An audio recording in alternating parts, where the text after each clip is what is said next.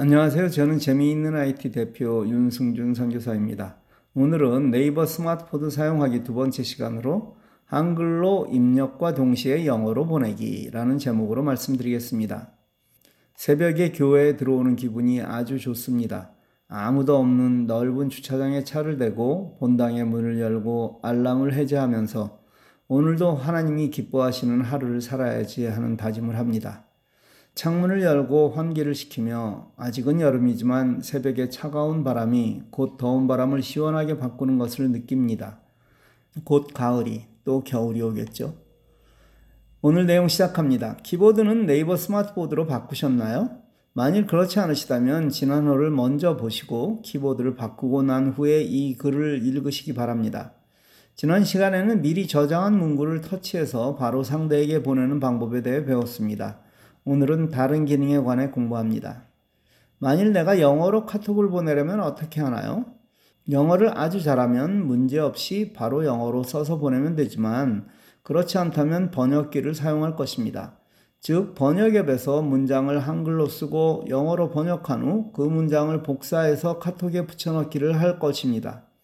바로 이 복잡한 과정을 이 네이버 키보드를 이용하면 한 번에 할 수 있습니다. 톱니바퀴 왼쪽에 있는 번역 아이콘이 바로 그것입니다. 그 아이콘을 누르면 입력창이 위아래로 두 개로 나뉩니다.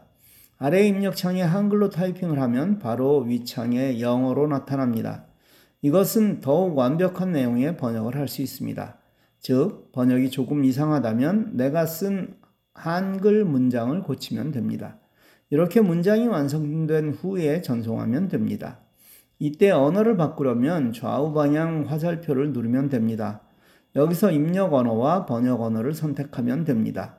입력 언어는 한국어와 영어 중에서 선택하고 번역 언어는 영어, 일본어, 중국어, 베트남어, 태국어, 인도네시아어, 스페인어, 프랑스어, 독일어, 러시아어, 이탈리아어 중 선택하면 됩니다. 미국 아이를 babysitting 하는 분이 제게 상담해 왔습니다.